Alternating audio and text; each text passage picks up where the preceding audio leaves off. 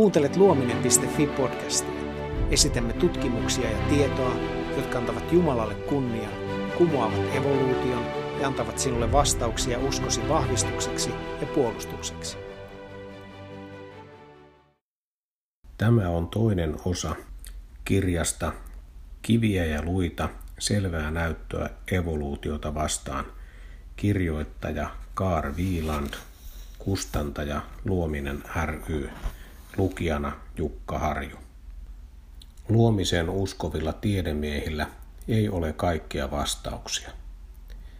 Niin luomiseen kuin evoluutionkin uskovilla on ratkaisemattomia ongelmia ja vastauksia vailla olevia kysymyksiä. Vuosittain kuluu miljardeja verodollareita, kun yritetään ratkaista evoluutioon liittyviä kysymyksiä. Tähän verrattuna todelliseen luomistutkimukseen käytetään mitättömiä summia. Siitä huolimatta luomiseen uskovat ovat ratkaisseet tutkimuksillaan eräitä ilmeisen vaikeita ongelmia muutamien viime vuosien aikana.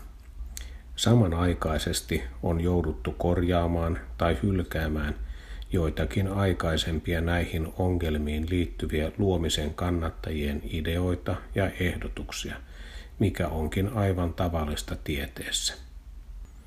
Evoluutiolla tarkoitamme todistamatonta, toisin sanoen uskonnollista käsitystä, jonka mukaan kaikki olevainen on kehittynyt luonnollisten ominaisuuksiensa avulla – ilman yliluonnollista vaikutusta. Kaauksesta on tullut maailmankaikkeus aivan itsestään. Hiukkasista on tullut planeettoja, palmupuita, pelikaaneja ja ihmisiä ilman aineen ja energian ominaisuuksien ulkopuolelta tulevaa apua. Teorioita siitä, kuinka tämä olisi voinut tapahtua, toisin sanoen teorioita evoluution mekanismeista tulee ja menee. Mutta perimmäinen usko siihen, että se tapahtuu jotenkin, on järkähtämätön uskonkappale monille nykypäivän ihmisille. Jotkut ihmiset yrittävät sotkea Jumalan tähän tapahtumaketjuun, mutta useimmiten evoluutioteoreetikot torjuvat voimakkaasti kaikki viittaukset minkäänlaiseen älykkääseen ohjaukseen. Jopa monet akateemiset teististä evoluutiota kannattavat tiedemiehet, jotka vakuuttavat uskovansa sekä evoluution että Jumalaan, väittävät, että tapahtuman kulku on luonnonlakien mukainen. Tämä kehitysopillinen luomisprosessi vei oletettavasti miljardeja vuosia, joiden aikana lukemattomat luontokappaleet kamppailivat, kärsivät ja kuolivat vahvojen tuhotessa julmasti heikompansa. Miksi sillä on merkitystä? 1. Evoluutio antaa oikeutuksen ateismille. Jokainen, joka väittää, ettei Jumalaa ole, turvautuu evoluutioon selittääkseen elämän ilman suunnittelijaa. Evoluutio on välttämätön perusta monille uskonnollisille maailman ja elämän katsomuksille, kuten ateismille, agnostismille ja muulle samanlaiselle maalliselle humanismille. Heidän tunnuslauseenaan on, jos kukaan ei ole tehnyt meitä, kukaan ei omista meitä, joten vain me itse voimme asettaa sääntöjä itsellemme, ei kukaan toinen. Ei ole mitään loogista syytä noudattaa raamatullisia käskyjä, kuten älä varasta, jos muut osat vanhaa testamenttia on hylätty niin sanottuna kulttuurisena myytteinä. 2. Evoluutio vastustaa kristillisyyttä. Läpi koko raamatun on teemana, että Jumala, joka jatkuvasti ilmaisee siinä itseään, teki hyvän maailman – ei kuolemaa, taistelua, väkivaltaa, raakuutta tai verenvuodatusta. Jumala on kironnut koko tämän maailmankaikkeuden, koska ensimmäinen ihminen, Aadam, kapinoi eli teki syntiä luojaansa vastaan.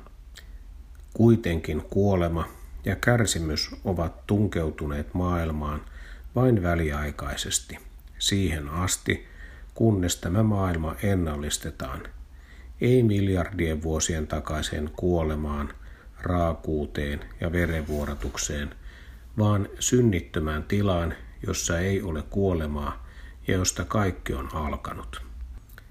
Jeesus Kristus, lihaksi tullut luoja, viimeinen Aadam, kuoli ja vuodatti viattoman verensä vapahtaakseen ja ennallistaakseen koko maailman kaikkeuden, ei pelkästään uskovia, tästä kuoleman ja verenvuorotuksen kirouksesta, jonka ensimmäisen Aadamin kapina sai aikaan. Jos kehitysopin mukainen tarina olisi totta, koko evankeliumin ydin olisi menetetty, koska Aadamin edeltäjät olisivat silloin eläneet verenvuorotuksen maailmassa raadellen ja nujien toisiaan kuoliaaksi. Se tarkoittaisi myös, että Aadamin todellinen syntiilankeemus ja siitä seurannut luomakunnan kirous olisivat myyttejä. Jeesuksesta Kristuksesta kertovat hyvät uutiset ovat erottamattomasti sidoksissa huonoihin uutisiin, eli siihen, kuinka esi-isämme Adam kapinoillaan särki alkuperäisen sopusuonun Jumalan ja ihmisen välillä. Ensimmäisen korinttilaiskirjeen luku 15 ja jakeet 21 ja 22 liittää Aadamin kuoleman aiheuttajana ja vääjäämättömästi evankeliumin yhteyteen. Sillä koska kuolema on tullut ihmisen kautta, niin on myöskin kuolleiden ylösnousemus tullut ihmisen kautta. Sillä niin kuin kaikki kuolevat Aadamissa, niin myös kaikki tehdään eläviksi Kristuksessa. Kaiken kaikkiaan ensimmäisen Mooseksen kirjan epäileminen on saanut aikaan sen, että valtava määrä ihmisiä epäilee myös muita raamatun kirjoja. Kuuntelit juuri luominen.fi podcastin. Lisätietoja luomisesta löydät osoitteesta luominen.fi. Kiitos kun kuuntelit.